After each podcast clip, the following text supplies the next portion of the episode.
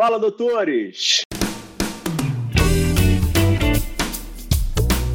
Fala, doutores! Eu sou Ricardo Valente, oftalmologista aqui do Rio de Janeiro, idealizador do canal Fala Doutores, canal esse que vocês já estão conhecendo, que eu venho trazendo aí celebridades da medicina, no meu ponto de vista, que são exemplos para mim, tentando trazer um pouquinho da sua história, das suas dores, cabeçadas e das suas grandes vitórias, para tentar modelar um pouquinho e tentar fazer uma medicina que a gente possa melhorar aí nos próximos anos. Então são exemplos para vocês. Tomara que vocês consigam se deliciar com esses vários exemplos aí que a gente vem tentando trazer para vocês. Hoje a gente tem mais um fenômeno, hoje um médico gineco e obstetra, quase 30 anos de consultório, com super foco hoje na medicina humanizada e individualizada.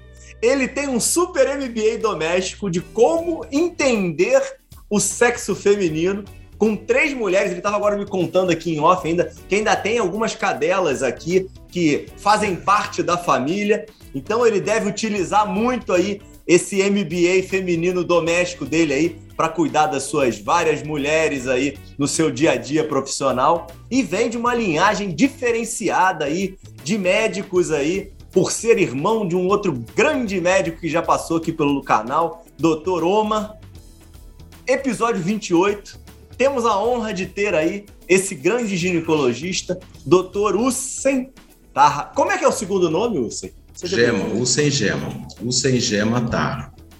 Nossa, cara, agora, agora eu não sei nem o que, que eu falo. Depois de uma apresentação dessa, eu não sei nem o que, que eu estou fazendo aqui, cara, porque pessoal, só professor, só você está entrevistando só gente top, só.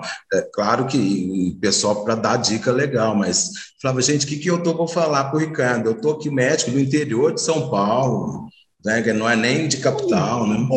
Um baita de um prazer. E aí a gente já sabe, quando todo mundo que faz um disclaimer desse inicial, assim, eu já tenho certeza que o episódio vai ser um sucesso, entendeu? Porque vem toda essa humildade aí que você vem trazendo aí e vai aí nos brindar aí com uma história aí que vamos chegar aí ao desfecho dela aí com essa, esse trabalho todo aí que você vem fazendo. Ah, ainda tem um lado que eu não tinha comentado, né? Que é essa força toda aí que você ganhou nas mídias sociais nos últimos tempos aí, que tem sido muito bacana Nossa, eu tô de acompanhar. Isso, não, Meu é terceiro é turno aí do, no Instagram, porque eu trabalho o dia inteiro, como eu te falei, de manhã, parto, parto cesárea, parto agora à tarde, por exemplo, e aí à noite eu faço meus posts, assim, que eu, tô, eu sou bem raiz ainda, eu sou bem orgânico.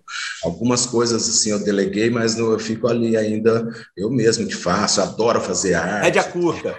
É, eu sou raiz mesmo.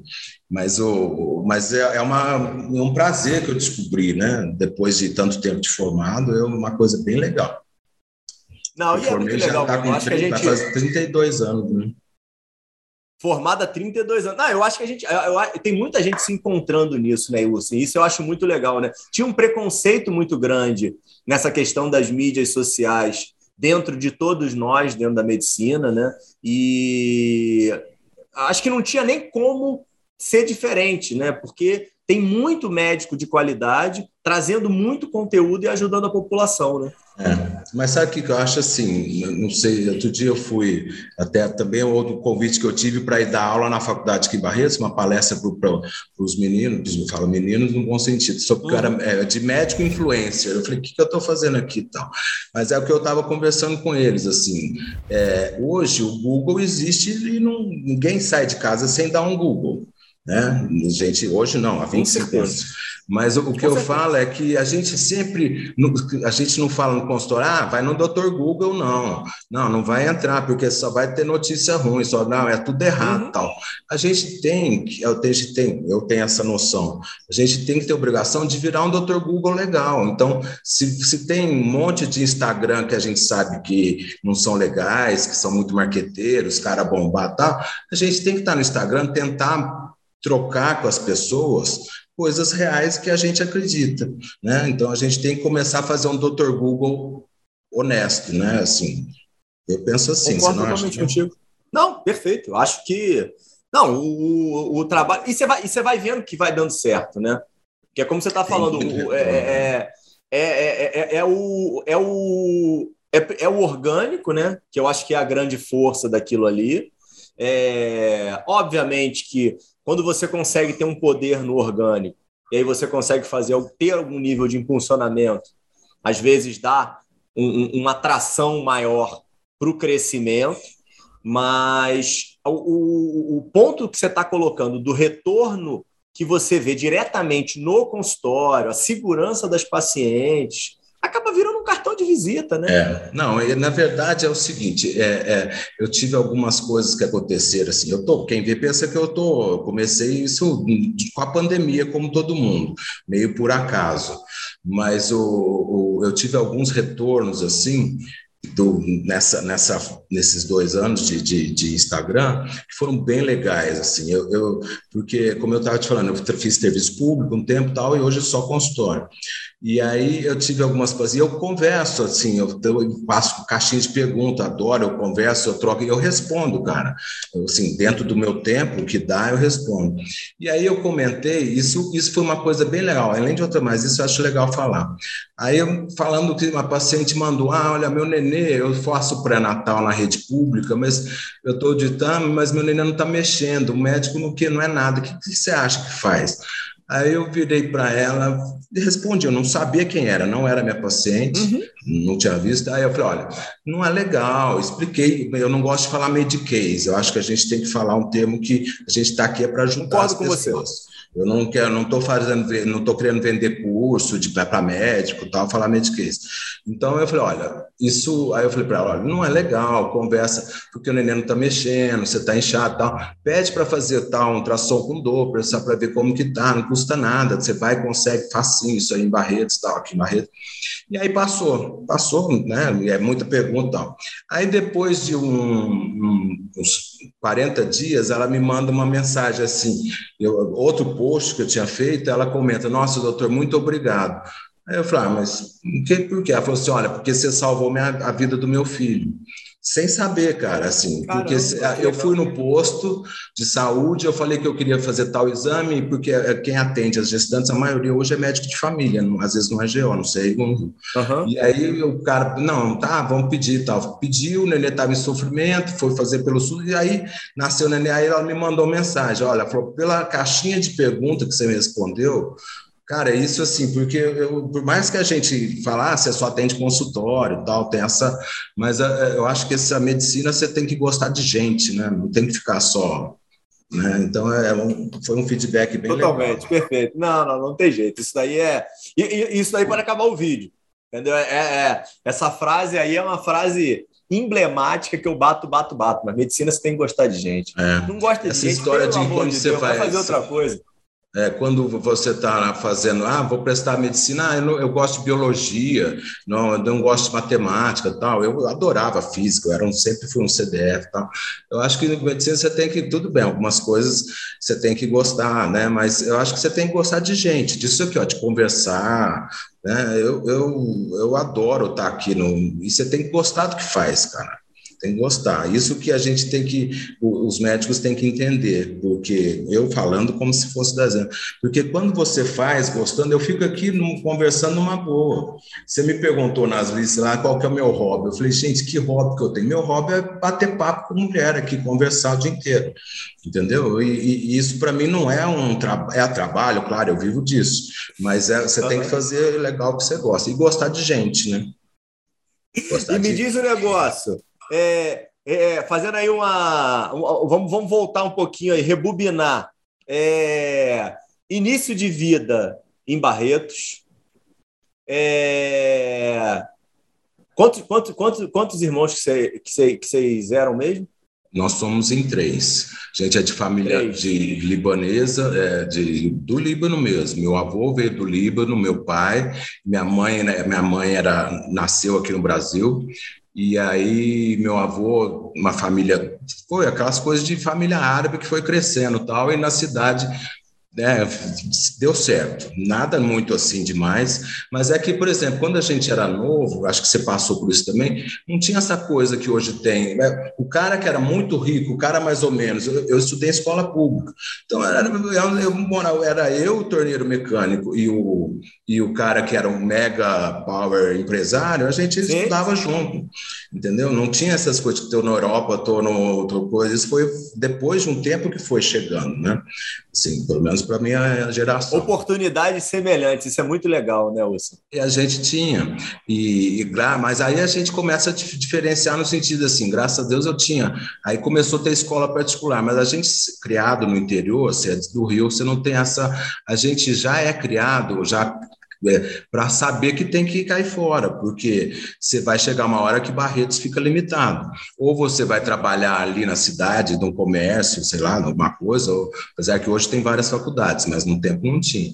Ou você, então você já, já cresce já nessa vibe de que não, eu vou para lá, eu vou mudar. E aí eu queria mesmo fazer medicina e fui embora.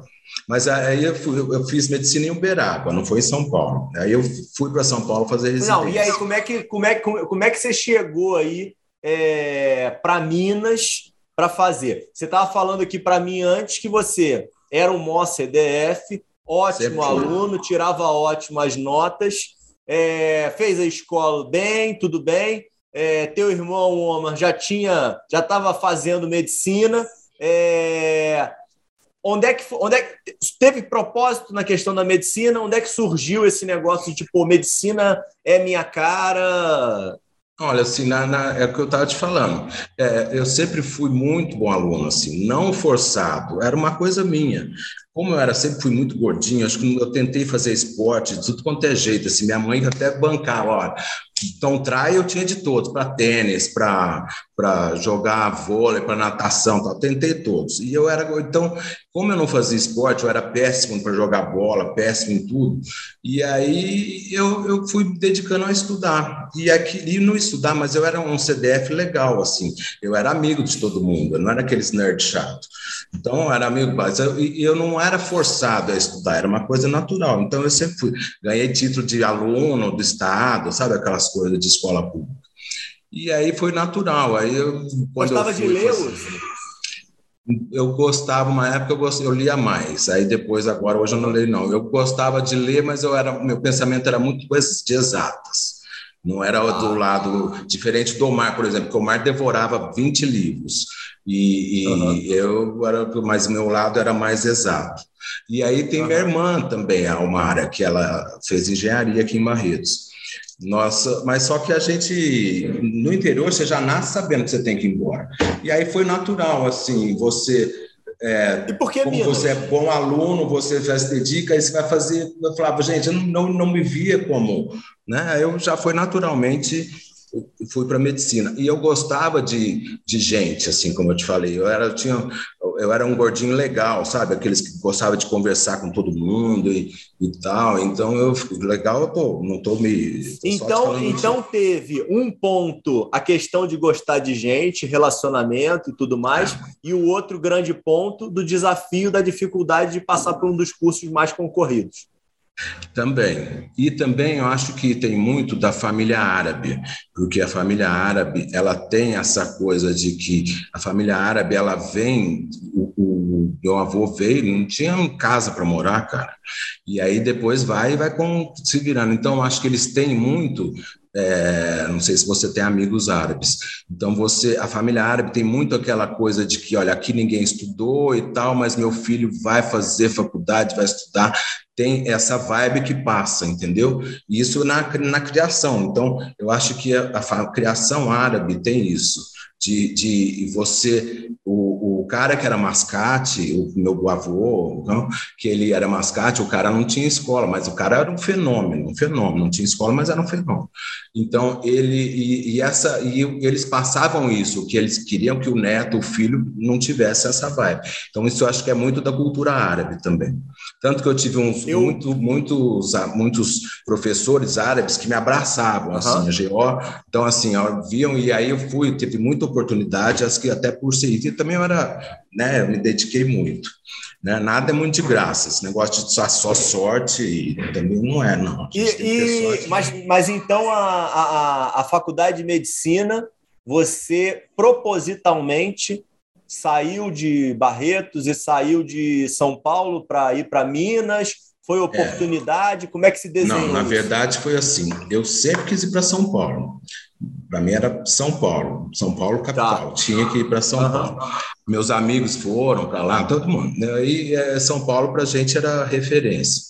Então, e eu queria ir para São Paulo como todo mundo. E aí eu fui, eu, fui, eu acabei o terceiro colegial, eu tinha 16 anos, 17 anos. Aí eu fui e não passei. Eu prestei, eu queria passar na Paulista. Eu gostava da, eu era, não sei, eu, eu não gostava do HC assim, nem queria ficar aqui em Ribeirão, nem Unicamp, eu queria ir para São Paulo.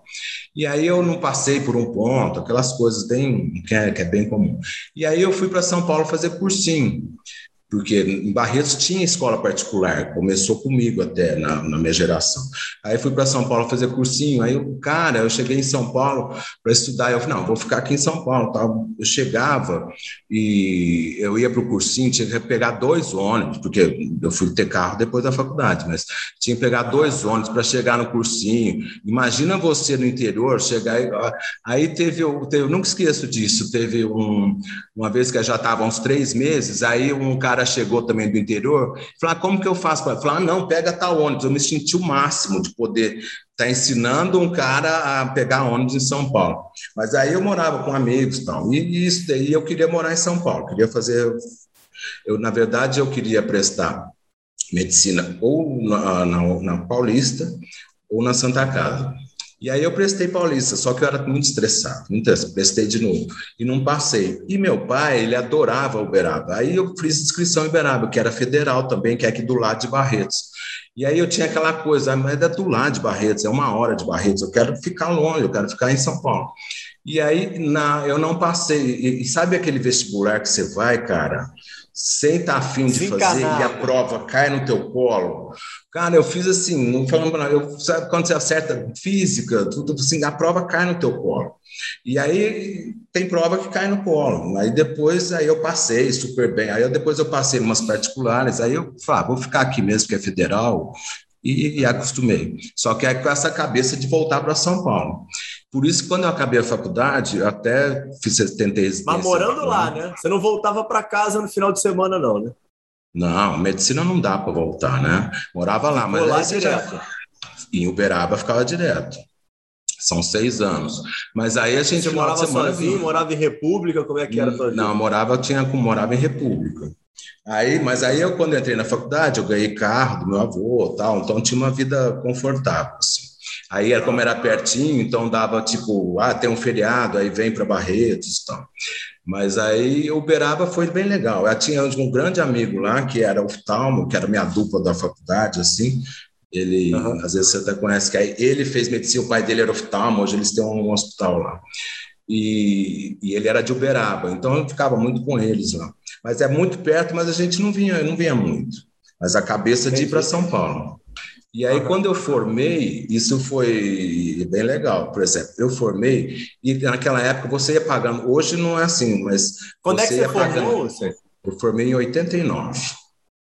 8, 9, tá. Uhum. Mas teve uns perrengues na faculdade, assim, como era federal, você também fez.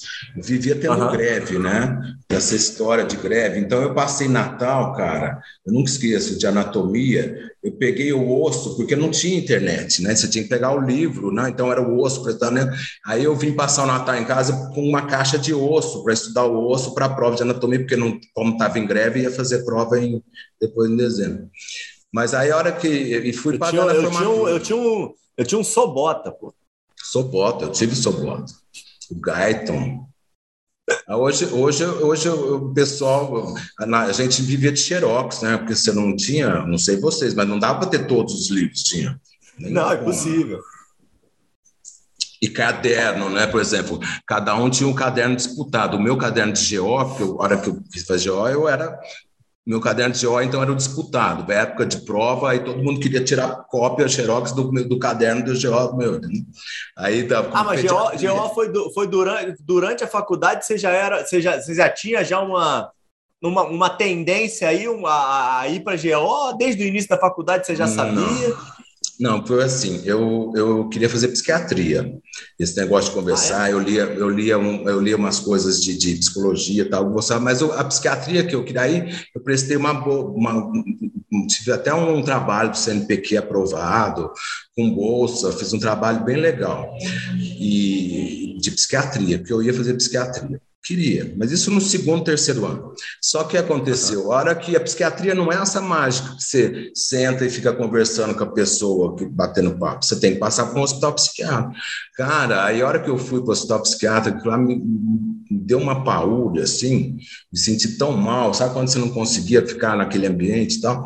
E aí eu falei, ah, não é minha vibe. Eu até estava fazendo um trabalho, tive que completar o CNPq, porque eu tinha bolsa, foi um trabalho bem legal, assim. Fiz até. Aí, e a GO lá de Uberaba era muito forte, muito forte.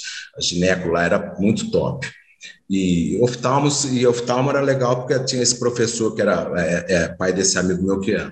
Mas a GO, e o chefe da GO era árabe.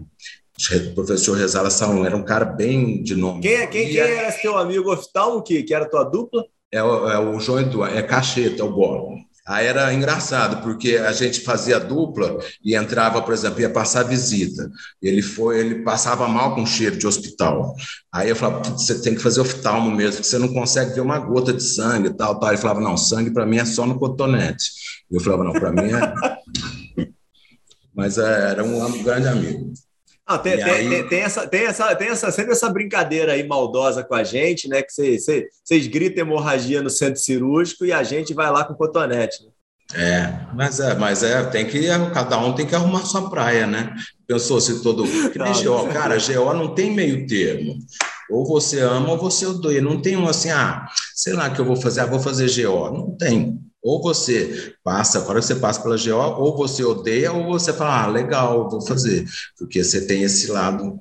Ou né? assim, muita, muita, muita gente tem o desejo da GO, sabia? Vou te falar, estou te falando, eu tenho com 70 episódios aí gravados, é... e o número de colegas que fez outra especialidade, mas que durante a faculdade tinha o desejo de fazer GO é muito grande. Engraçado. Acho que a questão isso, né? da força de de, de, de do, do, o parto, né? Eu acho que a experiência é. do parto que a pessoa tenha, tenha, tenha a oportunidade de ter durante a universidade, aquilo é muito marcante, né? É, eu, mas eu acho que também é uma coisa de que é, o, o, hoje você vê que a GO ela tem muito marketing em, em visual, em Instagram, em coisa, porque é, todo mundo posta vídeo de pato, foto de pato mesmo. Então, acho que isso dá uma certa magnetizada, que é uma coisa que humaniza, mas a residência é muito punk, né, de GO. Então, as pessoas às vezes prestam GO, começam, mas não conseguem fazer, porque é uma coisa que é um, sim, pelo menos na minha época e hoje ainda é, é muito plantão, é muito pato, é uma coisa que é bem desgastante, você tem que estar bem afim de fazer mesmo. Mas, mas hoje tem. um martelo para decidir. Relaxa, pô, isso aí acontece, pô, isso é, é, é, é, a, é, a nossa, é, a nossa, é a nossa vida ao vivo, pô. Mas aqui é gravado, mas é a nossa vida ao vivo, pô. Eu, eu, eu antigamente fazia todas as edições, agora não faço edição nenhuma, poxa. Olha aqui, me diz o um negócio. É, quando é que você bateu o martelo da decisão? GO é o meu caminho. É, aí não, então esse cara, que era o chefe da, do, o cara ele era, era, um gineco bem, bem legal, assim, ele era o chefe, o professor Rezala Salom, e ele tinha trabalhos, ele era fazer onco, e ele viu que eu gostava, e ele me chamou para ir com eles nas cirurgias particulares dele. E aí, aí eu ia, aí ele... Tava em qual ano? Um... Oi? No quarto Tava ano. qual ano, né? no quarto ano. Que aí começa no tá. quarto, no terceiro era muito básico, no quarto. E aí eu ia com ele, todo mundo ficava, ah, mas ele é o, pupi, é o cupincha, do, sabe aquelas coisas de que médico, pode, médico pode. é meio, médico é, é, é, é, engraçado, médico não gosta de, de, tem essa coisa de ciúme, de coisa, desde é treinado para ser assim. Mas o, aí eu fui, o cara, ele me abraçou. Eu acho que por conta da, da cultura árabe, né, que ele via que eu era árabe, da família. E aí ele eu ia em todas, mas eu era, não era que eu ia ajudá-lo, eu era o quarto auxiliar, ele era, sabe, aquelas equipes de professor, então era ele, o primeiro sim, sim. auxiliar, segundo auxiliar, e eu lá no cantinho, né, então, mas eu ia em todas, ele gostava de mim, eu fui me dedicando. E a GO, como era forte, aí eu fui estudando, gostando, e eu queria esse lado de, de conversar e de operar. Então, sabe aquela coisa de que tem, porque tem a gineco, você fica o dia inteiro conversando, né? Eu gostei Sim. dessa, gostei disso. E aí eu fui resolvi fazer GO e prestei depois, aí na, na formatura, acabou a formatura, já fui para São Paulo. Você foi para São Paulo quando? Você termina 8, 9, então você fica em São Paulo. São quantos anos? É, eu fiz, na minha época, eram dois anos. Eu fiz assim. Dois anos. Eu formei em 89. Três, né? Hoje são três, opcional, né? E aí eu fiz. É porque na época eu acabei. Eram dois anos. Era na época, ainda a maioria. Hoje são três. Aí em 89 eu formei e eu já queria ir embora. Tanto que eh, minha formatura eu estava. Eu não já queria aquilo, sabe? Eu gosto de virar página. Eu acho que a gente tem esse perfil, ah. como eu falei você do pensamento exato. Não, já formei, não vou ficar aqui. Aí eu lembro que minha mãe, o Omar, tava todo mundo em Uberaba, hotel pago, tal, tal. Aí o Omar lá, a gente jantando. E aí eu peguei falei, gente, eu não vou na minha formatura. Cara, eu fui na colação, aí eu falei, vou embora. Peguei meu carro, aí minha mãe, como assim? Tá todo mundo aqui pro teu baile, para tua. Ah, não vou, não tô afim. Peguei meu carro, pus minhas coisas no carro e fui embora para São Paulo. Aí ficou lá, minha família, minha mãe, toda a família preparada, minha irmã, todo mundo fazendo roupa. Eu larguei, pô, a colação era obrigatória e fui embora. Aí eu falei: não, quero virar essa página, agora eu não, eu vou para São Paulo. Aí eu prestei residência, fui escolher os lugares lá. E nessa, nesse hospital, na época, o Matarazzo que eu fiz, ele até depois quebrou era uma puta maternidade, assim, e os professores eram assim, a parte de obstetrícia era do pessoal da, da, da Paulista, da Unifesp, que eram bem legais, e, e, a parte de gineco era bem forte, que também era uma área que depois vou te contar daí, desse negócio de, de da, da cultura árabe. E aí eu fui, queria ir, tinha o professor Delácio, o pessoal da Paulista, e era do SUS, era como se é um SUS. Mas era uma maternidade, cara, imagina tudo de mármore, Carrara, aquela coisa que foi construída pela família Matarazzo, e atendendo tudo pelo SUS. E, e, tinha, só que a gente trabalhava para caramba. Hoje você vê que eu acho assim, também eu acho que está muito você vê que hoje o pessoal de, que faz medicina é, tem que ter um dia de folga, o residente não pode ficar até às seis da tarde, tem que tem todo um respeito e tal. Mas a, a, gente tinha que, às vezes, passar visita, eu tinha que o cara queria operar às sete, a gente tinha que chegar lá às cinco e meia em São Paulo para deixar preparado uhum. para o cara operar. Entendeu? Então, e a gente ia numa boa. Uma boa, sim, claro que todo mundo reclama. Então, e, acho que isso tem que gostar. da vida, mas você ia, né? Ia, e, e, não ia, não ia e achava, hoje não, hoje você pega um, um pessoal e diz, não, eu estou de pós-plantão. Né? Eu, eu teve uma faculdade, agora que instituiu que o aluno tem que ter um day off para resolver as suas contas bancárias, uhum. né? no meio da, da medicina. No, falo, gente, cara, eu acho que também tem uma, tem, a gente tem que ter um limite né, desse politicamente correto, de coisa. Senão chega uma hora que você perde a linha, né? Pode ser. E me diz um negócio: tinha guerra entre o pessoal da gineco e o pessoal da obstetrícia, porque eram de serviços diferentes? Não, era serviço sempre é, tem, né? Sempre teve, mas eu, eu andava bem nas duas vibes, assim, né? Aí, aí, aí o chefe, aí o que aconteceu? Aí eu tava lá, tal, tal, e aí eu tinha alguns da, da, da obstetrícia que eram muito legais, que a gente e aí o da gineco era um professor Mauad, que era um, um árabe também mais velho e tal. E, e eu lá, chegava, tinha que dar aula às sete, mas um, eu chegava antes, preparava a aula tal. Me dedicava muito, mas assim, não forçado, porque eu gostava. E aí esse cara, olha só, quando eu estava acabando a residência, porque a residência acabava em março, e eu já sabia que eu queria vir para Barretos, porque a minha família está aqui, uhum. todo mundo é conhecido, eu sou um cara barretense, assim de, de, que conheço todo mundo. Você perguntar quem vai você andar, outro dia o cara falou, puta, mas você conhece todo mundo? Eu falo, cara, conheço. E aí eu já queria, só que em Barretos tinha um esquema de bola preta, não sei se você pegou isso. Para você entrar em Barretos, você tinha que todos os ginecologistas aceitarem você, senão você não podia vir. Então não, eu tinha dado, Então, era assim, Barretos tinha, vamos, vamos, dar um exemplo, tinham 15 ginecologistas. Então, tinha que ah. falar, olha, o Hussein Gema quer vir ser ginecologista em Barretos, acabando a residência, vai vir para cá. Aí tinha uma reunião dos 15 ginecologistas da cidade. Tá. Falava, não, ele vem, não, não vem, eu voto sim, eu voto não, tal. Então você tem que colocar o seu nome em votação para ver se você vai ser aceito. Porque senão você vem para Barretos e não pode para o hospital, não podia. Isso não é assim. E tem mais, que ter maioria? Né? Tinha que ter maioria? Tinha que ter. Aí eu tive, né? Aí, mas e aí eu tinha que colocar meu nome e eu estava em São Paulo ainda na residência. Né? Mas eu pus aí, só que eu fazia o seguinte: eu achava São Paulo o máximo, mas eu falava, isso aqui não é vida para geólogo. Eu estava vendo o esquema, eu estava acabando a residência, é, eu fui contratado para ser preceptor. Eu falava, gente, eu estou aqui com 20 acabei de formar e eu estou com a vida igual meus professores, que o pessoal lá vai aqui, um ambulatório aqui e tal, fica duas horas no trânsito. Isso há tempo atrás. E aí eu, eu pleiteei para vir para Barretos. E nisso o professor Mauad me chamou, porque aí em dezembro, quando dois meses antes de acabar a residência, ficou sem preceptor, na, o cara ficou doente, tal, o colega da, era da parte de prevenção de colposcopia, tal. Ele falou, Sem, vamos para lá, tal, porque ele já queria me contratar. Isso, e aí ele falou, fica tocando junto, aí tinha que ter um, eu era, coordenava os R2 e os R1s e atendia o pessoal, era um ambulatório separado. E aí eu, eu, meio que assumi, porque eram os outros já no final da residência. E aí ele, a hora que ele viu que eu, né, acho que ele fez um teste comigo, o professor Mal, ele falou, não, agora você vai assinar seu contrato, você vai ficar aqui com a gente preceptor, depois você faz mestrado e tal. Eu falava, Cara, eu não podia falar não, porque eu não sabia se meu nome ia ser aceito em Barretos ou não. Então eu falava, se eu falar não, eu perco de ser de, de ficar dando aqui na residência preceptor, e o pessoal em Barretos não quer. E aí ele falou: não, você tem que vai acabar a residência, agora você já assina o contrato. Eu falei, professor, dá um tempo, deixa eu ver, eu tenho a plantão. Tá. E aí ele falou: não, tem que assinar porque é o prazo, né? Tinha que contratar um preceptor para poder dar aula, aí eu ia fazer mestrado.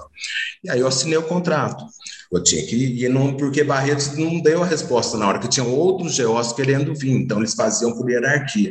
E aí eu assinei o contrato, fiquei lá, tava puta, cara, eu vou tô aqui com 20, 20 anos, eu estava muito novo, eu tinha menos que isso, eu formei com 23, eu tinha 25. Então, eu estou tendo uma vida igual esses caras que estão aqui há 40 anos na plantão, não é isso, eu já queria. E aí eu assinei o contrato, porque era o que eu tinha na mão, mas eu já pensando o que eu queria. E aí eu comecei, já assinei o contrato, já assinei, tinha essa tal, ia começar. Pagava tuas contas, Lúcio? Pagavam Eu descobri que medicina dava dinheiro, apesar da gente ter tido uma vida confortável. Aí, depois de uma certa época, depois que meu avô faleceu, a gente começou a ter uns perrengues aí, como, né? E aí eu, eu queria trocar meu carro. Isso eu descobri que medicina dava dinheiro mais ou menos assim. Aí eu queria trocar meu carro, aí meu pai, não, não vou trocar, tal, não tal, tal. Eu falava, cara, eu vou trocar esse carro. Eu ganhei esse carro quando eu entrei na faculdade, estava tudo, né? Fui descer para a praia e, e, e, o motor ruim. Eu falava, então já te amar, vou trocar. Não, aí eu falava, tá, meu pai não queria trocar, não, não podia. E aí eu falava, tá, vou trocar. Cara, eu peguei um mês de férias da residência e dei plantão, assim, ó. Aí que você descobre que medicina, estou falando como você descobre porque aí eu dei 10 plantões, puta, fui lá e troquei, vim para Barretos e troquei meu carro. Então, aí você descobre, pô, aí vem essa vibe de que é médico, trabalha para ter carro, tal, nada disso. Mas você tem que, aí você vai percebendo as coisas.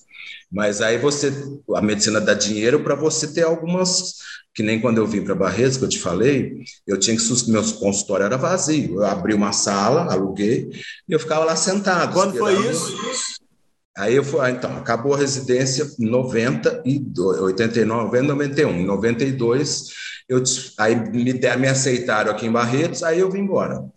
E vim para Barretos em 92. Só que, que aí eu chegar aqui, eu montei um consultório, eu queria ter um consultório. Só que não ia ninguém, ninguém todo mundo me conhecia como o Bito da cidade, tal, né, o filho, mas ninguém era como médico.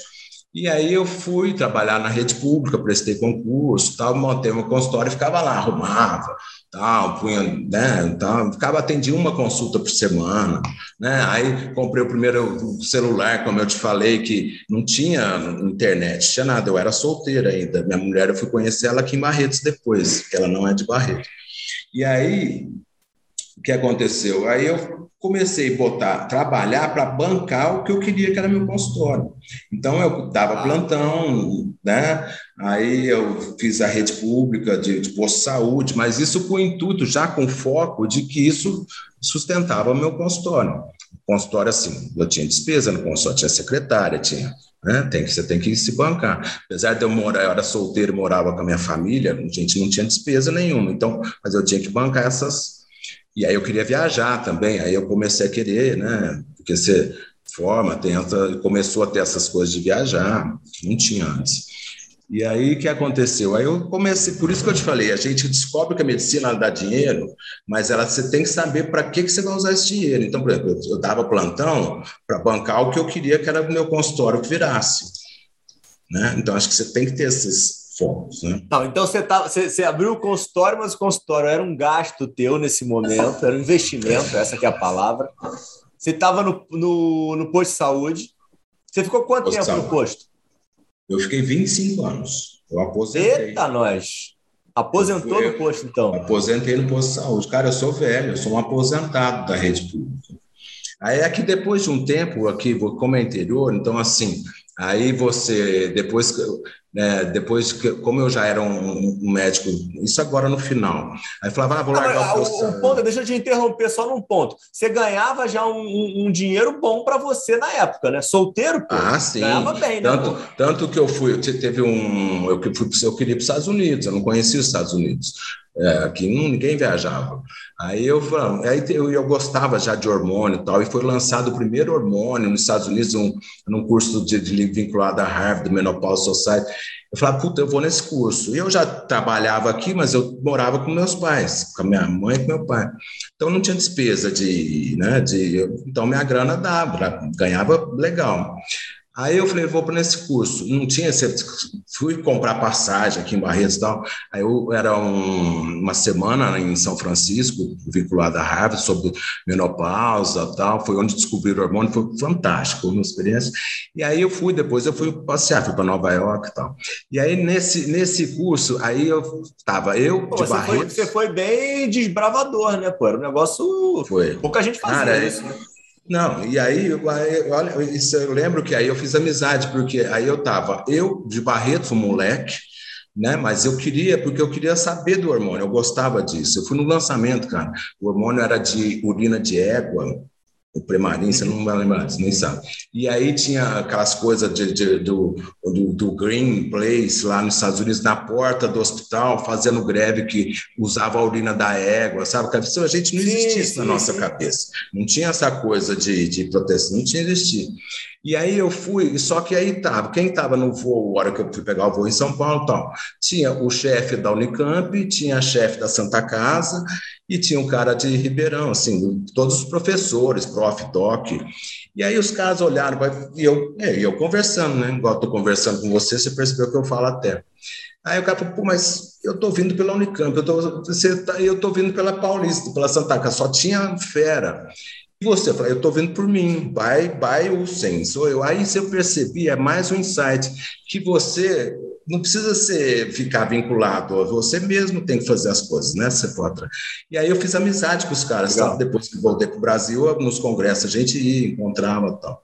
E aí e você vê que aí esse cara, moleque de 23 anos, 24 já estava, você pagando, vendo um curso, então era, foi muito doido isso. E com o professor lá, eu estava me achando, né?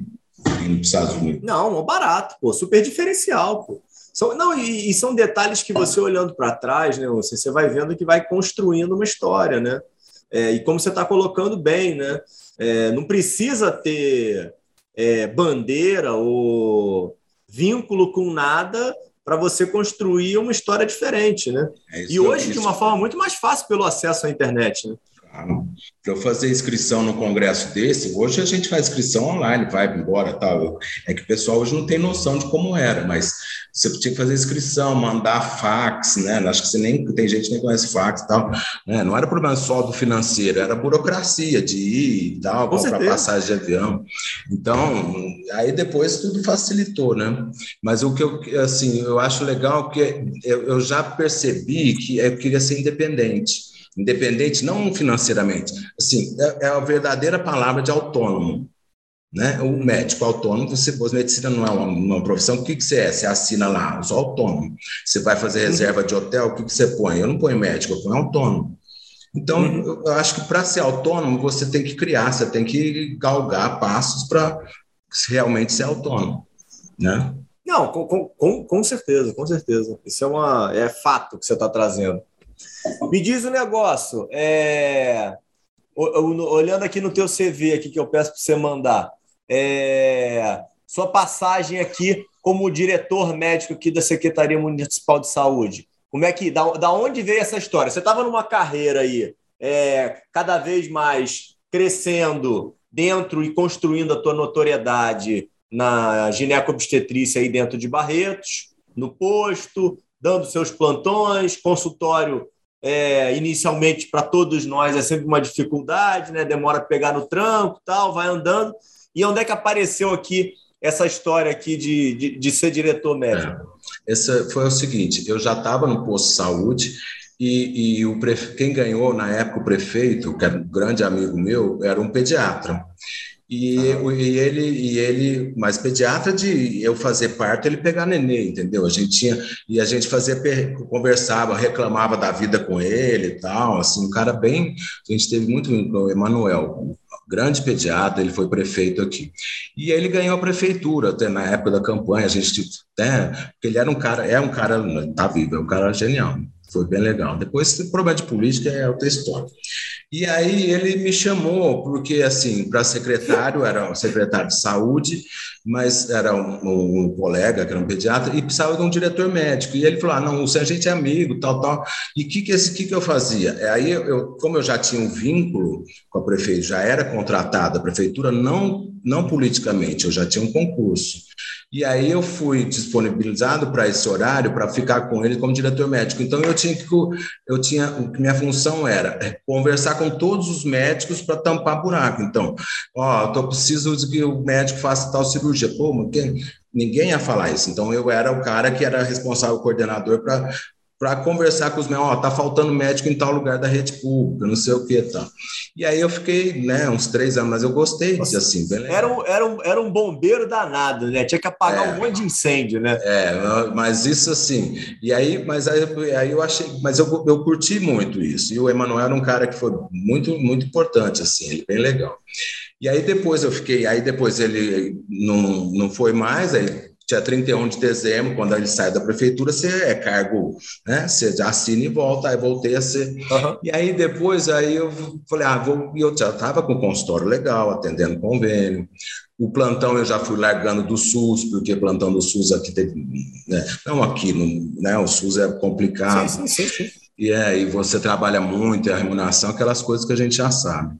Aí eu peguei, eu vivenciei umas fases assim, é, esse boom de parto normal não é de agora. Eu dava plantão no SUS, e aí, na época, o presidente era o Fernando Henrique. E aí teve. O Serra era ministro da Saúde. E aí tinha uma liminar que eles que, queriam impor, que o Brasil é uma cultura de cesárea, a gente sabe que isso está errado. E a gente pô, ficava lá, fazia parte do SUS, era tudo gratuito, fazia parte normal, 20 cesáreas normal. E aí eles começaram a empurrar, é, na época, para o decreto. Não, olha, nós vamos pagar X partos, X cesáreas, o que para o hospital, para a rede Porque, como eu tinha esse negócio, eu sabia o que, que acontecia no hospital. Não é igual você dar um plantão no Rio que você, ah, eu vou lá dar um plantão e vai embora. A gente vive na cidade, vive o que acontece e o, provedor era pai do amigo meu, então a gente tem esse bairrismo, mas esse bairrismo faz você abrir outras coisas.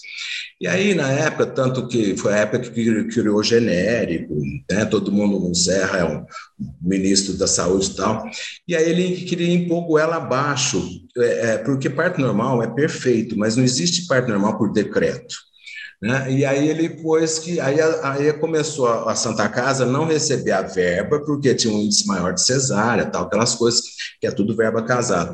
E aí eu comecei a dar um plantão, ganhava, às vezes não recebia tal. Aí teve um mês, cara, que eu não fiz perto normal, eu fiz mais cesárea, muito mais cesárea, mas era muito, muito, eu fazia 10. Né? E aí uhum. eu tive que pagar o plantão, porque aquilo lá, o hospital, ele abaixou a cota pública com, o Ministério, que era uma coisa. Aí eu falei, pô, agora além de não receber, eu ainda tenho que ficar devendo, porque o hospital abaixou a cota. Não era culpa minha, era culpa de um decreto. Sim, sim. Aí eu falei, não, isso é o toque que eu preciso para que no eu SUS não é no plantão, não é para mim. Quando tiver essa politicagem. E aí foi um estímulo para eu sair. Aí eu fiquei na rede pública e no consultório. Então eu fui largando aos poucos as coisas, entendeu? E isso você, já tinha é, criado alguma coisa de curso de medicina no trabalho, a parte de auditoria médica, você correu é. atrás disso daí, por quê e em que momento? Na verdade, é assim, tudo para bancar o consultório né? A auditoria é outra tá. história, mas então, para eu, eu poder, aí começou, aí eu fiz uma pós-medicina do trabalho, que era de final de semana, né, tal, porque eu tinha colega aqui que era, e tinha uma fábrica para assinar exame demissional, tal, e dava uma grana. E esses exames eu ia bancar porque eu estava trocando de mudando de clínica. Eu quis resolver ah. porque eu morava, eu morava, eu alugava uma clínica, uma sala. E aí eu resolvi fazer a minha entendeu? E aí eu fui investir nisso. Então, eu precisava de mais, né? Um, pelo menos uma retaguarda. Pra... E aí eu fui fazer missão de trabalho para também bancar meu sonho de ter minha clínica. Aí eu fiz, né? Meu consultório é pequeno, mas bem legal, tal. Bem legal, eu acho. E aí, e aí eu fiz a missão de é trabalho para... É, e aí eu fiz a medicina do trabalho também para poder criar um, um, um, fluxo de caixa para eu fazer a minha clínica sem eu continuar vivendo, porque senão ia ter que morrer de estar plantão. Então eu fui criando essas coisas. E aí a auditoria da Unimed, é que eu era da Unimed, aí o presidente era meu amigo, era GO também e tal, e precisava de auditoria, de médico auditor. Então, acho que ele sabe essas funções de cara chato, de que nega exame, né, nega cirurgia e tal, e aí ele me pôs lá. Eu tive que fazer uma pós de auditoria e também eu fiquei lá um tempo, mas tudo isso já focado em, na construção do, do, do meu consultório porque é, é, ah. é, o que eu fiz foi tudo eu mesmo fazendo, entendeu? Não é uma coisa que. Sim, sim, sim. E aí depois, aí eu, depois que você. Aí eu fui largando. Eu só não larguei o posto, porque aí eu já estava largando o plantão, meu consultório já era de convênio e tal. Muito convênio. Né? E aí eu peguei e fui, falei, eu não vou largar o posto, mas vou largar tal. Aí o cara, o secretário já era meu amigo, porque eu já estava em Barretos há muito tempo, todo mundo, ah, não, vou lá consultar com o. Então, eu falei, não. Então, ele falou: olha, para você que eu não podia, como eu largar meu consultório quatro horas por dia é, para ficar no posto de saúde, porque você tinha. Ele falou: não, para você vamos fazer um esquema, você vai cumprir essas horas em horário diferente, tal, tal. Pra, uhum. Porque eu, eu falava: eu vou largar, mas, mas eu tava. Aí ele falou: não, pelo menos se acaba esses três anos né, num plantão aqui outro, mas para poder acabar de uma maneira que ele queria, ele me queria ainda no, né, no, vinculado ao nome. E o, o, o, plano mais forte aí, o era a Unimed? Era a Unimed. O carro forte Unimed, aí de vocês? É que, é, é que Barre, aí Barretos é dividido, Barretos é muito fraco de plano de saúde. Então, é, é o, o, plano maior aqui é o São Francisco, e o São Francisco foi vendido por Rap Vida. Sabe o Rap Vida uhum. lá do Nordeste? Sei, sei, sei. O Rap Vida é o, é o plano que. E aqui são dois planos: é o, é o São Francisco, que foi vendido para o Rap Vida, e a Unimed, que é pequena. É uma Unimed que também vai aos poucos, né? E eu participei da fundação. Quando eu abri a Unimed, em Barretos, eu era um convidado, a gente, na época, não tinha nem cota, era 100 reais, cara. Assim, que era, tinha 20 médicos montando a Unimed, aí eu entrei junto com o cara tal. Apesar que eu não sou velho, mas eu participei de um monte de coisa. E aí depois a Rap Vida, a Rap Vida hoje domina, né? Assim, porque eles têm, uhum. eles vêm com, né? Aí eles fazem ambulatório para ambulatório, você não, não escolhe o pediatra que você quer, o geral que você quer, o oftalmo tem pacote né, de, de Mas você saiu, você saiu do, dos convênios antes da, deles entrarem aí, né? Não, não? já estava, já estava. Ele já tinha, o Rap Vida já tinha chegado. Que eu então, então eles foram responsáveis pela sua decisão também? Não, não, é porque eu já queria largar, mas é porque é, é o que eu te falei. Eu estava com. Eu chegava no consultório, cara, eu adoro isso aqui, ficar aqui onde eu estou no consultório.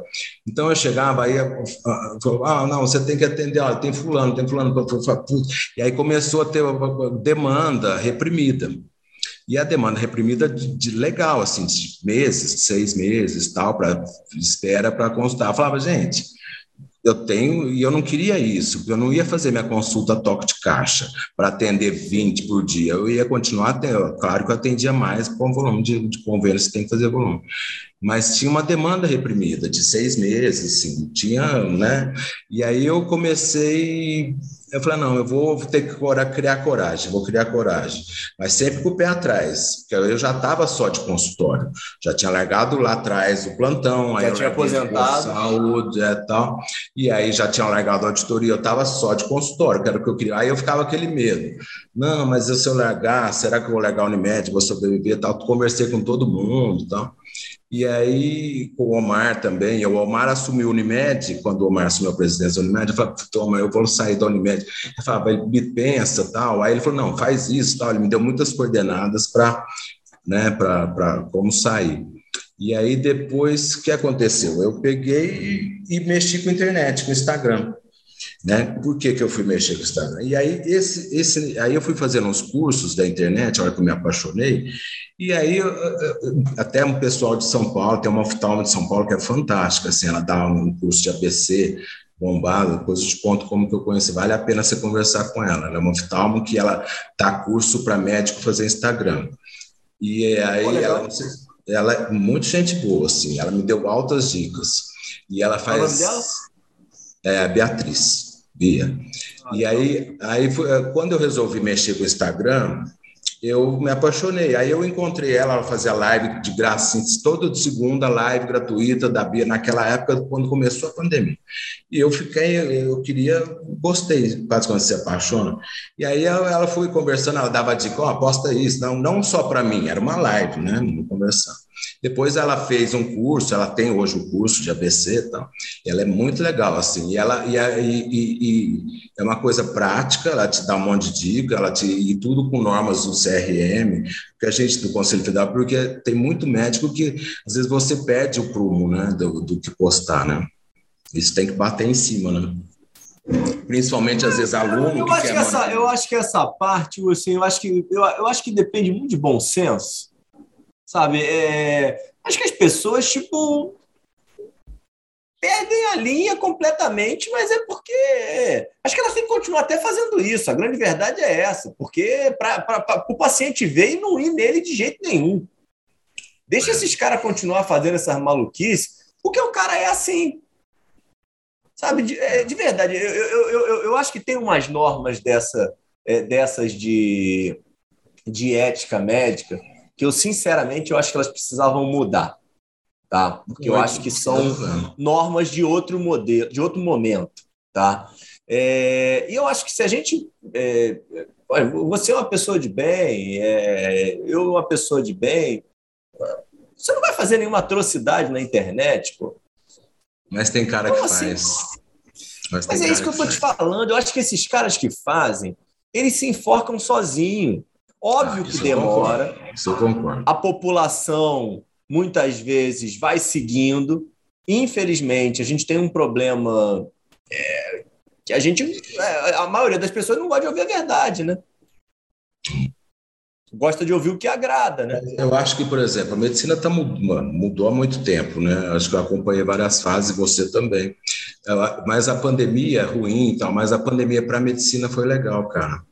Porque é, onde, quando a gente falava de teleconsulta, de fazer isso aqui que a gente está fazendo, porque isso deu um boom na medicina. Então, ah, o Instagram, não é pelo Instagram, mas eu estou falando, a, a próprio Conselho Federal de Medicina se aprimorou muito de, de permitir teleconsulta, de permitir exame, de, de fazer. Então, não, teve que ceder, pandemia, né? Para a medicina, para a medicina teve esse lado bom. E nesses dois, três anos de pandemia, fez um boom a medicina. Senão a gente ainda está lá atrás. né?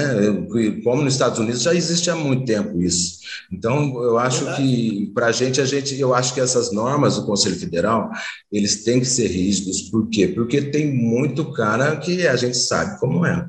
Mas, mas eu acho que eles vão ter que pesar, né, as coisas, porque tudo tem que modernizar. Como que essa, esse dia que eu fui fazer essa, essa conversa de médico influencer lá com os alunos, você vê que o pessoal, eles são muito interessados. Hoje, você estava entrevistando uma menina que era quartanista, né, agora. Não é, Então, eles já saem, eles estão na faculdade, eles querem esse mundo. Né? É, é, eu, eu não sei se é legal você já querer esse mundo na faculdade. Eu acho que na faculdade você tem que querer. É, você não tem que ser que não querer ser, ser estrela na faculdade, todo mundo quer, mas você tem que, na faculdade, você saber saber o que você quer, pelo menos ter conhecimento para depois você escolher. Então, é, é, é, muito complicado. Então, por isso que o Conselho Federal de Medicina, eu acho que tem que manter regra, porque você pega esse monte de aluno de medicina saindo assim, pá, pá, pá, e querendo ser estrela ou querendo dar, dar aula de corrimento, aula de pílula. De... Então, por isso que tem que ter um certo, eu acho. Porque virou um. Eu acho que o mercado regula, Ussi, sabia? Eu acredito muito em mercado, sabe? Eu, eu sinceramente, sou uma pessoa que.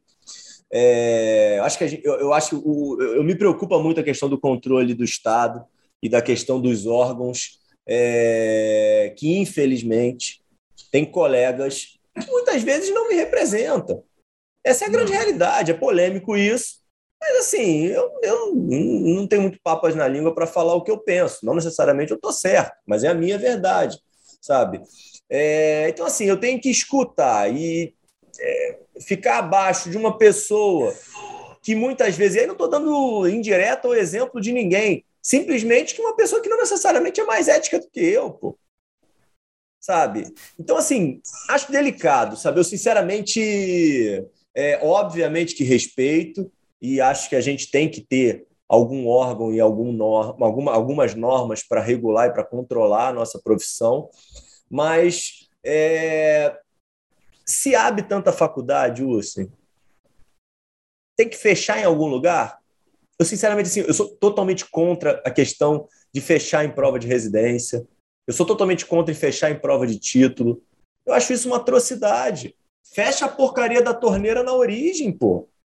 Mas a faculdade, faculdade, a faculdade de medicina não é a faculdade de medicina, ela é uma mina de, é uma fábrica de mina de ouro, mas ela é de ouro, de ouro. É, é a coisa que você você sabe disso, né? No Rio deve ser. Não, porque... o pessoal tá pagando 15 mil reais, assim, em cada em cada aqui, bota, aqui em bota 100 é alunos numa reais. turma, pô.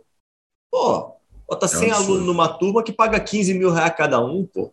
Só que você tem seis anos de turma, você multiplica isso por seis. Exato. Ah, você tem 100, 100 alunos, então isso é uma mina. E, e, a saúde é pública, porque tudo que paga em hospital escola é do SUS mesmo, então é uma. Agora, o, o grande problema é que a pessoa forma e ela tá. O que eu vejo isso, essa semana eu estava até conversando com um colega conversando assim, falando. Às vezes a pessoa não tem oportunidade de fazer uma residência, ou não estudou legal, ou coisa, e ela vai fazer curso na internet. Então ela pega, segue, você Exato. vê que aparece um monte de médico, aprende o curso. Pô, o curso custa 10 pau para aprender a usar hormônio. Mas se ele está vendendo por 10 pau, é porque tem gente pagando os 10 pau do curso. Exato. Então, o grande problema é, é, é, a pessoa se especializar. Eu sou um PhD de catarata, num curso pela internet entendeu? Que fez em. É, é, e é onde está virando, porque não tem onde esses médicos aprenderem e treinarem. Você concorda? Prática, né? Prática e o dia a dia. Ninguém, ninguém, ninguém, ninguém bota a mão na massa. Hoje é essa é, história do. Hoje não do tem residência, é... não tem residência para todo mundo. Então o cara tá lá, ele fez um coisa, ele vê o cara, não, o cara tá dando aula de, sei lá, tô falando da minha área de polidiopilo, de hormônio. Nossa, eu vou lá, olha, o cara dá hormônio. Tá. Aí você faz um curso, mas você não aprende, por exemplo, igual, estou falando para é que eu sou muito raiz, mas aquele hormônio faz isso, faz aquilo, por quê? Como é? Então, é um curso de internet, não estou desmerecendo, que tem muito curso que é legal, mas eu acho que a gente tem que pensar muito. Porque se o cara formou. É que, como, é, esse, ponto, esse ponto é um ponto relevante que você está tocando, nessa questão do, dos implantes hormonais. Como é que hoje é, é, tem alguma regulamentação disso? Assim, porque hoje virou uma febre isso, né? O que você está falando virou. exatamente é uma coisa que, de certa virou. forma, me preocupa, né? E tem virou. vários outros profissionais dentro da área de saúde colocando implante, né? Virou é, uma outra é. mina de ouro, né? Outra mina de ouro. Isso é a questão é o seguinte: os implantes, isso é uma coisa que eu adoro estudar, cara. Você vai, eu vou ficar agora uma hora falando isso aqui. Mas é, os implantes já existem nos Estados Unidos há 70 anos, tal, tal, e no Brasil tem. E aí, o que, que acontece? Ele teve esse boom de implantes. Na verdade, o que, que é o implante? O implante é um hormônio igual que você passa o gel não é igual via oral, porque você tem. Então, é, é, é, é, muito contraditório isso. Você vê que a sociedade, eu estou falando isso da, da parte de GO. Então, o protocolo, Célia, é, a gente, eles recomendam não usar via oral. Vamos supor, o protocolo novo do americano é, olha, tirar o via oral para não ter risco do de hormônio. Tá, então tá. você tem que usar o transdérmico, que é a via de, de acesso, tá? Aí o transdérmico é gel tal, mas não tem no Brasil gel. Nos Estados Unidos até tem, não tem. Então, não, eles recomendam que use transdérmico, e aí o implante pegou essa vibe, porque ele nada mais é do que uma maneira de usar hormônio, uma maneira prática, que você coloca o implante, e aí a pessoa vai ter aquele hormônio absorvido pelo tempo marcado pela dose e tal. Só que isso começou a entrar em academia, porque alguns tinham implante que dava andosterona e testosteronona, que é o bom aí a gestão. Então virou o chip da beleza. Então, na verdade, ele, o, o, a ânsia, eu já falei isso até para o pessoal do dono do, do, do curso do dono do implante O cara, o Esmar Coutinho, já morreu. Ele, o cara que fez o. Né, ele era todo mundo, não, o Esmar Coutinho vai dar aula, né, tinha aquele preconceito com médicos do Nordeste. Ele era de Salvador, e o cara foi um visionário. Fez isso há 40 anos atrás. Ele morreu de Covid ano passado. 40 anos atrás? Poxa, ele começou isso há muito tempo, cara. Quando eu era aluno, eu fui numa aula dele, eu ainda fazia faculdade, e ele deu uma aula lá na, na USP, num curso que eu faço lá, na, que a gente faz, que eu fazia, e ele foi dar uma aula sobre é, menstruação, o sangramento inútil. Isso, eu era moleque, eu fazia ainda quinto ano, eu ia fazer GO e tal. E aí ele falando naquela aula, o cara fantástico, sabe, aquele assim. E ele já fazia esses hormônios, mas ele usava na mulher, tal, explicando tudo tal. E aí ele era meio assim, era estigmatizado, porque não era o do, do, do eixo Rio, São Paulo, Paulista e, e o hospital que tem essas coisas, né, Unicamp.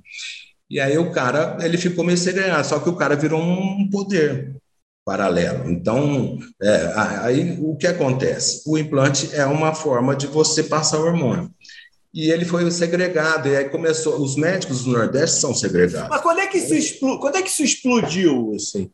Explodiu, isso explodiu há uns seis anos, seis anos atrás, porque ele, a, o hormônio era teve, teve um responsável por isso? Teve algum, algum case aí com algum artista, alguma coisa que mudou é que eles foram criando, eles foram criando um marketing. E aí o que, que aconteceu? Ele, o curso, eu fiz já o curso com ele, eu fiz a aula com ele, ele dá, mas, é, mas sempre eu estudei hormônio, independente de ser implante. Eu fui lá, eu te falei que eu fui, quando surgiu o primeiro hormônio, eu fui lá nos Estados Unidos ver o que está acontecendo. Então, eu fiz o curso deles de implante, que aí começou a seguinte vibe: para você prescrever o implante, porque não é você ir na farmácia comprar, não é você entrar na internet e comprar. Então, eles começaram a vender o curso para você. Então, você tinha que fazer o curso de três dias tá. para poder ter acesso à farmácia que, e eles te darem os implantes. Então, começou a virar, eu já falei isso até para o pessoal da família, virou uma fábrica de curso para poder eles venderem os implantes. E aconteceu de, estou falando isso é, é, o meu ponto de vista, não sei se tem muita Lógico. gente e aconteceu o seguinte, então começou a fazer curso, eu sou gineco, então eu vou tratar, mas eu tenho, eu sei o que vai dar câncer, eu sei meu limite, eu sei o que eu posso fazer ou não, assim, eu acho que eu sei. Mas tem cara que vai um nutrólogo, e aí tem esse monte de cara bombado, né, da coisa que é a cirurgião geral. Não estou falando mal de especialidade, mas aí o cara vai para pegar essa vibe, porque é, é hormônio, é anabolizante. Então, se você carrega na mão, vira o hormônio, vira a droga, vira droga. E esse anabolizante, aí ele pegou artista, a Globo, o pessoal aí do Rio, tem um dos professores lá que é grande, cara, que foi, ele, ele atende aí o pessoal da Globo. Então ficou essa vibe, o pessoal da escola de samba do Rio, essas mulheres todas saradas, Viviana Araújo, tal, tal. E aí ele, esse pessoal começou a atender no Rio. E o povo começou a querer vender curso de implante, para vender mais implante. Então, hoje você vai no, no, curso, foi até engraçado. Eu fui agora, teve um encontro nacional de implantes tal. Agora em, foi em Salvador, foi em Prado Forte, fui eu e minha mulher. Uhum. Aí chegamos lá, aí tinha assim, era só médico, mas tudo bombado, cara. Só tinha médico sarado tal. Então tinha fiamento de monte. Eu lá tal, né? Eu, eu tô emagrecido, né? Então, assim, mas fica tipo elefantinho em circo de pobre, nada de. Aí, aí aquele monte de gente sarada, médica sarada, porque aí o povo começou a usar neles para ser vitrine, entendeu? Então, aí tinha até um casal de arquiteto de São Paulo lá, que estava no hotel, eles viraram para minha mulher, minha mulher não é médica, e ela ficava na piscina tomando caipirinha, cerveja com o pessoal, e ele falava, gente, o que está acontecendo aqui, que só tem gente... Aí ela falou assim, bem-vindo, vocês caíram no bundo dos hormônios, só que só tem, né, que eles nem sabiam, eles estavam lá passeando, Lua Então virou essa o próprio o próprio laboratório na ânsia de vender mais começou a vender curso. Então você fazia um curso de três Sim. dias na internet e sai prescrevendo hormônio. Só que isso é uma aí você aí você vai em shopping tá lá, olha põe um chip da beleza tal. E aí o, aí entra a, a, a, as faculdades, os, os centros reguladores de endócrino, eles não estão errados porque não pode virar uma coisa, uma panaceia, tem que, tem que ser uma coisa que seja regulamentada. E não tem como regulamentar, porque é como se fosse um remédio manipulado.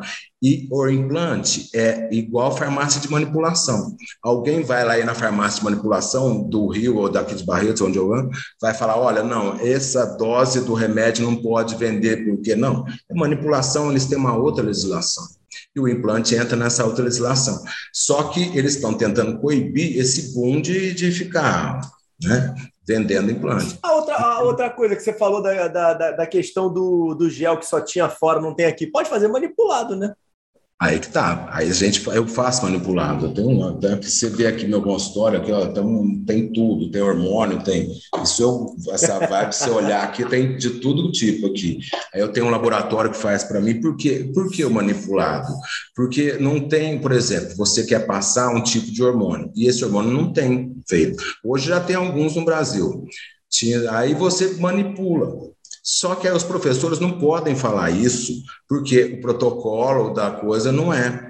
Né? Então, você vê que é, é, eu que acompanho isso há desde sempre. Então você pega o cara que já saiu, ele era o chefe da, da cadeira de, da, da Paulista, ele era o chefe da Febrasgo, estou falando da Geo. E aí não, porque o hormônio tal. E hoje ele já está velho, já está aposentando, já está chegando a turma nova para pegar, assumir a, a, a Sogésp, a Febrasgo. Tal. E ele já sabe. Então, você pega a conversa dele nos congressos, porque a gente tem que ter muito bom senso no que você ouve nesse tal de medicina baseada em evidência. Então você pega o cara já falando, olha, então, então você pega ele, não, porque olha, esse implante, porque a gente pode usar um gel tal. Então você vê que o cara ele fala uma coisa, mas você tem que eh, ter um bom senso até que ponto a indústria farmacêutica não está atrás. Não influencia aquilo né, dessa medicina. Claro que a medicina baseada em evidência é, eu sou, é perfeita, mas eu fico o pé atrás às vezes, por que que tanta coisa, claro que tem coisa boa e coisa ruim, mas a, a, a indústria farmacêutica é muito punk, cara. Eles são muito fortes. Eles conseguem fazer o que eles quiserem aqui. Né? E, o, de... e, e, e, me diz o um negócio. Você estava falando aí comigo é, em off antes de começar da tua mudança aí de, de vida aí que você perdeu um ser humano aí depois do, do procedimento e como é que é essa tua experiência aí de se manter abaixo de peso depois do procedimento cirúrgico? É, Acho que isso é vale ouro.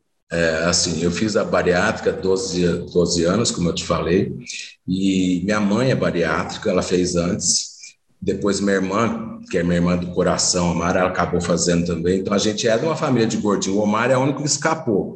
Só que ele não fez bariátrica e hoje ele está o gordinho. Então todo mundo fez e está. Na verdade, a, a, a bariátrica é, é a gente vai, é uma coisa que é uma reeducação alimentar forçada. A gente tem que entender que a gordura, a obesidade, eu estou fazendo umas coisas, estudando muito isso também, porque mulher tem essa neuro de obesidade. Então, hoje o ginecologista tem que saber disso também. Então, a obesidade eh, tem muito preconceito por conta da indústria farmacêutica. Então, por que que nos Estados Unidos tem, é igual você ser diabético. Você não tem que tomar insulina uhum. todo dia. O gordo é uma Sim. doença, a obesidade é uma doença, então tem que ser encarada como tal. E como tal, ela tem que ter tratamento, não toma remédio de pressão todo dia. Hoje mesmo tem uma paciente que eu estava falando, tem que ela fala, ah, e depois que eu emagrecer, como que eu faço? Você vai continuar tomando remédio que precisar. Então tem um estigma que obesidade não, não pode. Então o Brasil ficou um monte por conta de, de indústria farmacêutica, não existe remédio para obesidade no Brasil. Agora está vindo alguns, tal, até a luraglutida e tal. Mas até que ponto isso nos Estados Unidos já é muito mais liberado os remédios. Mas até que ponto essa, esse preconceito da obesidade ele não cai na indústria farmacêutica, porque às vezes é muito mais lucrativo ter aquele monte de obeso igual nos Estados Unidos, que é o colesterol para vender estatina, do que você ter e aí a bariátrica, eu, eu, a vida inteira eu persegui essa, fazer regime. Era um cara fazer regime engordar. Eu cheguei num peso que aí eu estava com pressão alta, tal, como eu te falei. E aí eu perdi, acabei perdendo uns 70 quilos. E aí eu depois eu dei uma engordada, eu fiquei muito magro. E aí depois eu dei uma engordada, aí eu comecei agora na pandemia, como não podia sair de casa, eu trabalhava, ia para casa, então comecei a é, fazer umas, umas, dietas, assim, por minha conta, claro, mas então eu comecei a segurar de doce, porque você tem que fazer. Se você soltar a boca, você engorda, porque a gente faz redução no estômago, não faz no cérebro, mas isso com o tempo você tem que entender. Então, é, é, e eu faço umas coisas assim para tentar me enganar, mas me educar. Eu falo assim, por exemplo, às vezes eu estou morrendo de vontade, adoro doce, bolo de aniversário, tal, brigadeiro. É, e aí eu sou um gordinho da raiz mesmo. E aí eu, eu penso, às vezes eu tá assim, ah, vou comer brigadeiro. Aí eu penso assim, puta, cara, eu já comi o melhor brigadeiro. Eu comi brigadeiro na França, já comi brigadeiro em São Paulo, já comi brigadeiro na padaria da esquina. Para que, que eu vou comer esse brigadeiro? Porque eu já sei o gosto. Então, eu acho que a, a pessoa que faz redução, ela tem que fazer depois esse, esse insight na cabeça dela, que ela fez para realmente mudar. Não é fácil, mas a ficha cai. E aí você não arrepende. Não é fácil, você né? começa, Tanto você começa não, a comprar infelizmente, roupa, a grande maioria né? dos pacientes acaba ganhando peso depois, né? Não tem esse teu histórico maravilhoso aí, né? É, mas não é fácil, cara. Eu, eu como muito pouco, assim, eu faço umas dietas, eu não faço atividade física que está errado, mas a gente tem que ter um certo controle, mas é, é, é entender que a obesidade é para a vida, entendeu? Eu não tomo mais remédio de pressão, mas a obesidade, ela tá, é, isso é um conceito de epigenética que eu acho que é muito interessante você come durante a gravidez, tal, isso fica tudo no DNA. Você vai desenvolver se é obeso ou não, mas não é a genética que tem que mandar em você. É o meio ambiente. Então, você tem que começar. Você, todo mundo às vezes tem a genética do gordinho, mas por que que tem gêmeos? Isso é legal falar. Tem gêmeos que um é gordo e o outro é magro. Você não viu esse dia do, do cara lá do, do, do Stallone, lá do, dos Estados Unidos? Porque a genética está lá, mas se o cara vai dizer, ele tem como ter a escolha de não desenvolver aquela genética. Um hábito, atividade não é fácil. Então você tem que tentar lutar contra. Se você tem genética, tem que tentar, mas é difícil pôr isso na cabeça. Né? Não, Aí você tem que parar de tomar cerveja. Hoje eu tomo mais é vinho, né? A gente vai ficando também um grau, bebe menos, né? Porque tudo, é calor. Uhum. Você para de tomar cerveja, para tomar, toma, mas aí toma um vinho, tal, você vai ficando né? Então você tem que ter escolhas. E me diz o negócio: é, a entrada aí das três mulheres principais aí da tua vida é, ajudaram muito mesmo a maior conhecimento do universo claro. feminino no consultório. Como é que você vê claro. aí essa tua experiência Olha, do dia a dia? É, assim, a, a, as mulheres, as, as mulheres da minha família sempre foram muito fortes, assim Minha mãe era uma mulher muito forte, assim, é, né? Era não, é. Minha irmã é uma fantástica, uma, sabe aquelas pessoas sábias, assim, ela é bem diferente de mim, do homem, mas ela, ela chama Omara, né? É, o Omar e a Omara, falta de criatividade total. E aí, aí ela vai sabe aquela pessoa, então as mulheres são muito sábias. E aí depois, cara, aí sabe o que, que o que mais mudou na minha vida? Eu fiz o parto das, das minhas filhas. Então a Sônia, a gente casou, já é mesmo? Casado, que bacana. Cara, é, eu fiz, eu queria sentir, porque todo mundo, não, porque isso, assim, não, vamos, eu estou aqui, tal, tal.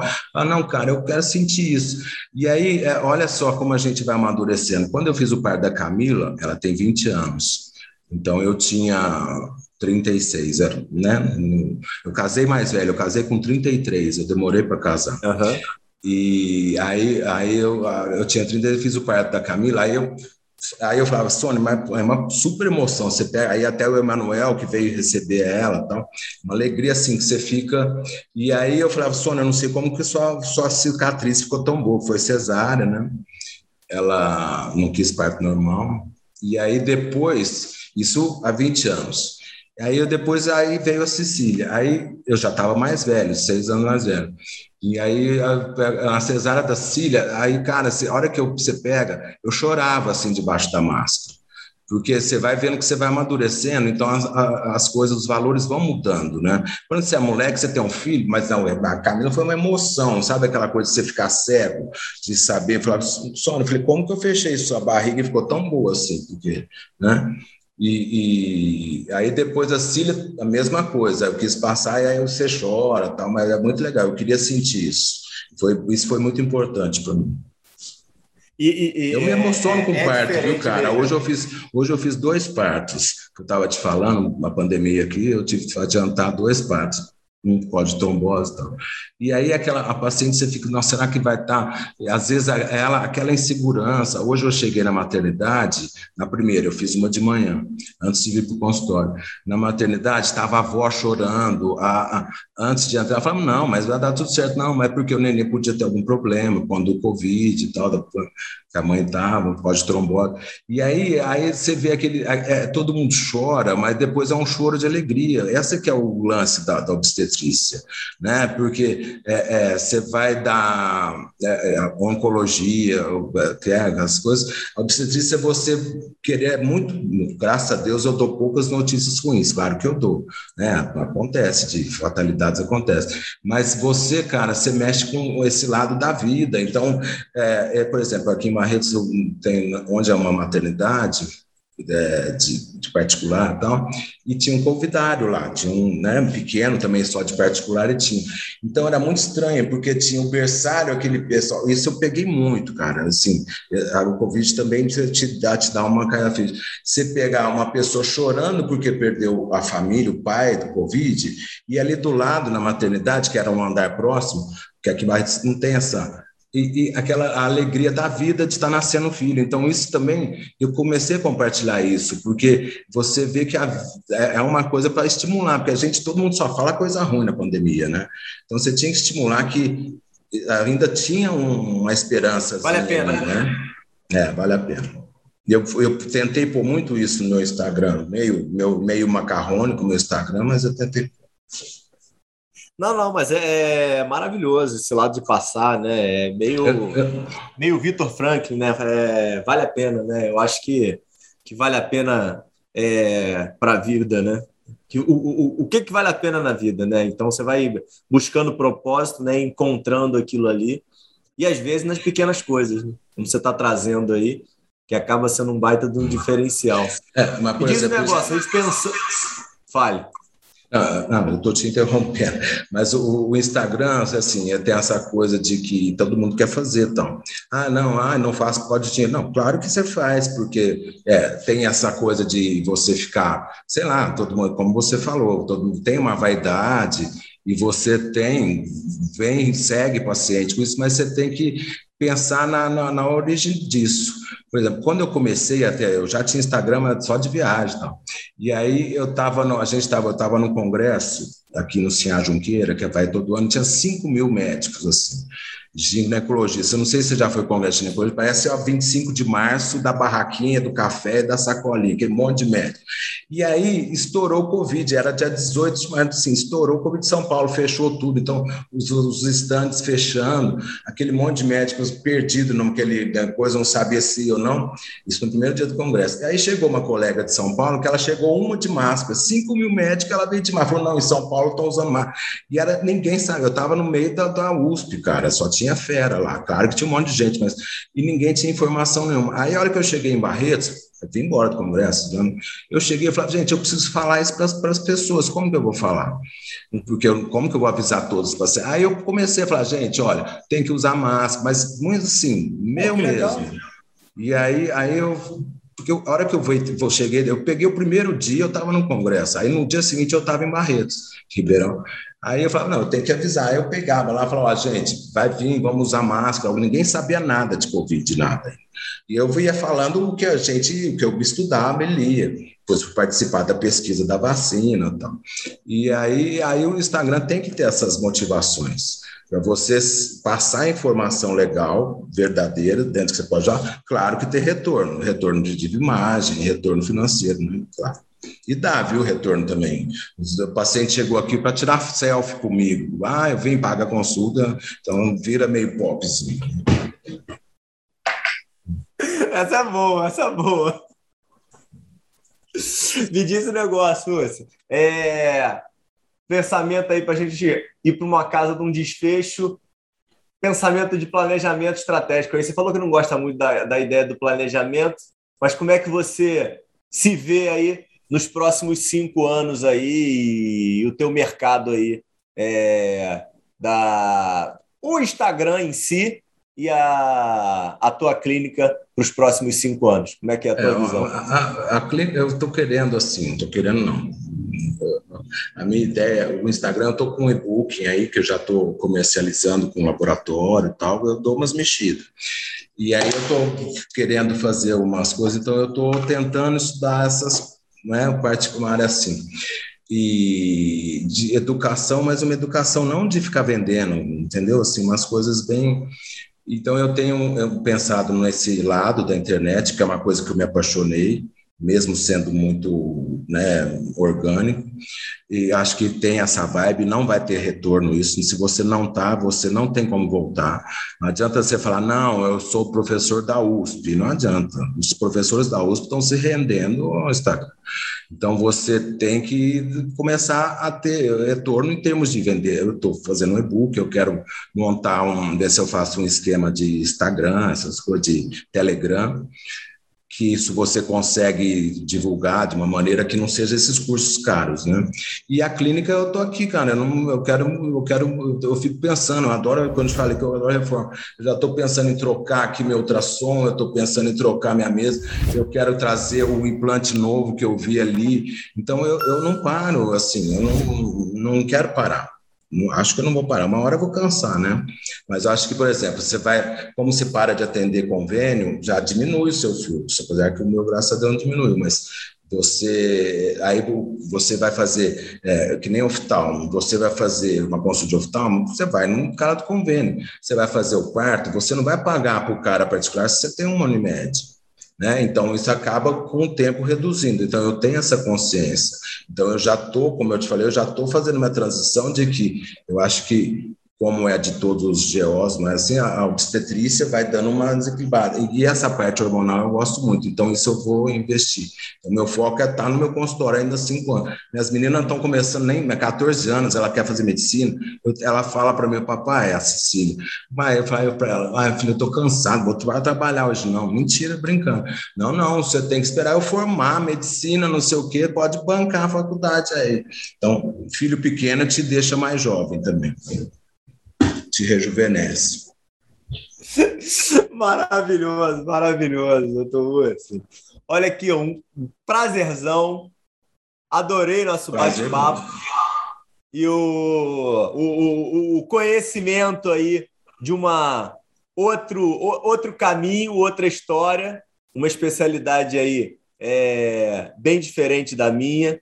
É, passaram poucos ginecos e obstetras aqui no canal. Tô lembrando aqui, agora vou fazer uma gafe. Tô lembrando do Rogério. Caramba, vou fazer uma gafe. Mas tem muito gineco legal pra você. Entendeu? É... Ah, não, me conecta. Sempre bom. Me, me, me bom que eu acho que é sempre bom a gente botar, levantar o nome de boas pessoas aí que trazem uma medicina diferenciada para a nossa população e para a gente e te parabenizar aí pelo trabalho que você está falando que, que é orgânico e macarrônico no Instagram, mas você está de parabéns, está muito legal o que você está fazendo e não tinha parado para, não sabia dessa desse teu início aí na questão da pandemia, auxiliando aí a população de Barretos. Então, parabéns aí por tudo que você vem construindo e pela história aí super bacana. Obrigado aí pelo teu tempo, pela participação. Não, eu que agradeço, Luciano. Desculpa, acho que eu conversei demais, né? Eu falo, falei para você que eu falo muito, mas obrigado, assim, esse cara, você ela tem esse estoque tão legal que você vai. Acho que você está ensinando mais que faculdade, cara. Se você pensar que se fala doutores, se você, se você tiver a noção do que aonde vai chegar isso, porque você, isso você vai conseguir realmente falar com esses doutores, entendeu? Eu acho que esse, essa, isso que você está fazendo está assim, é, é, um sucesso, porque é uma coisa que já vai impregnar, é muito e vai estar tá tudo, já deu certo, né? Então isso é importante para caramba. Eu queria só agradecer de você ter me chamado, assim, né? Esse pessoal só, Prof. Doc, eu aqui no meio, né? me senti honrado. Muito obrigado, muito obrigado. Doutor, assim, um grande prazer. Obrigado. Vamos descansar. Abraço. Meu, tamo junto. Abraço. Que precisar, à disposição, hein? Tá, não, obrigado. Qualquer coisa, tamo aí. Precisa conhecer a festa Deus. do peão em Barretos. Pô, não, isso aí eu, eu, eu, prometi pro teu irmão, vou combinar mesmo, porque eu nunca fui e com certeza não, é algo. É igual carnaval, carnaval no Rio tem que ir uma vez, viu? Tá visto também. Eu já fui algumas vezes, que eu adoro o Rio de Janeiro, maravilhoso. É, pra, pra, pra mim é uma vez também. É, mas é tá aquela coisa. Mas a festa do peão você tem que conhecer. Agora, de certo, vai acabar essa pandemia, se Deus quiser, aí você já é meu convidado. Se Deus quiser. Barretos. Qual, é, qual é o mês? Em agosto. Agosto agora. Agosto. É, você vai, você vai, você que não, não, você vai ficar assim, é coisa de rural, country, essas coisas. Você tem que encarar uhum. um sertanejo raiz aí. Não, vamos. No vamos, Rio vamos, é outra vibe, né? No Rio é só funk, né? Ah, a, a, a, a, gente, a gente se enquadra, pô. Ah, tranquilo. Com um bom, bom papo, com um bom, um bom vinho, a gente. Um bom vinho, pô. A gente é, vai bem. Tem... Vai longe. Obrigado, viu? Abraço. Abraço. Fica com Deus, tá? Tchau, tchau.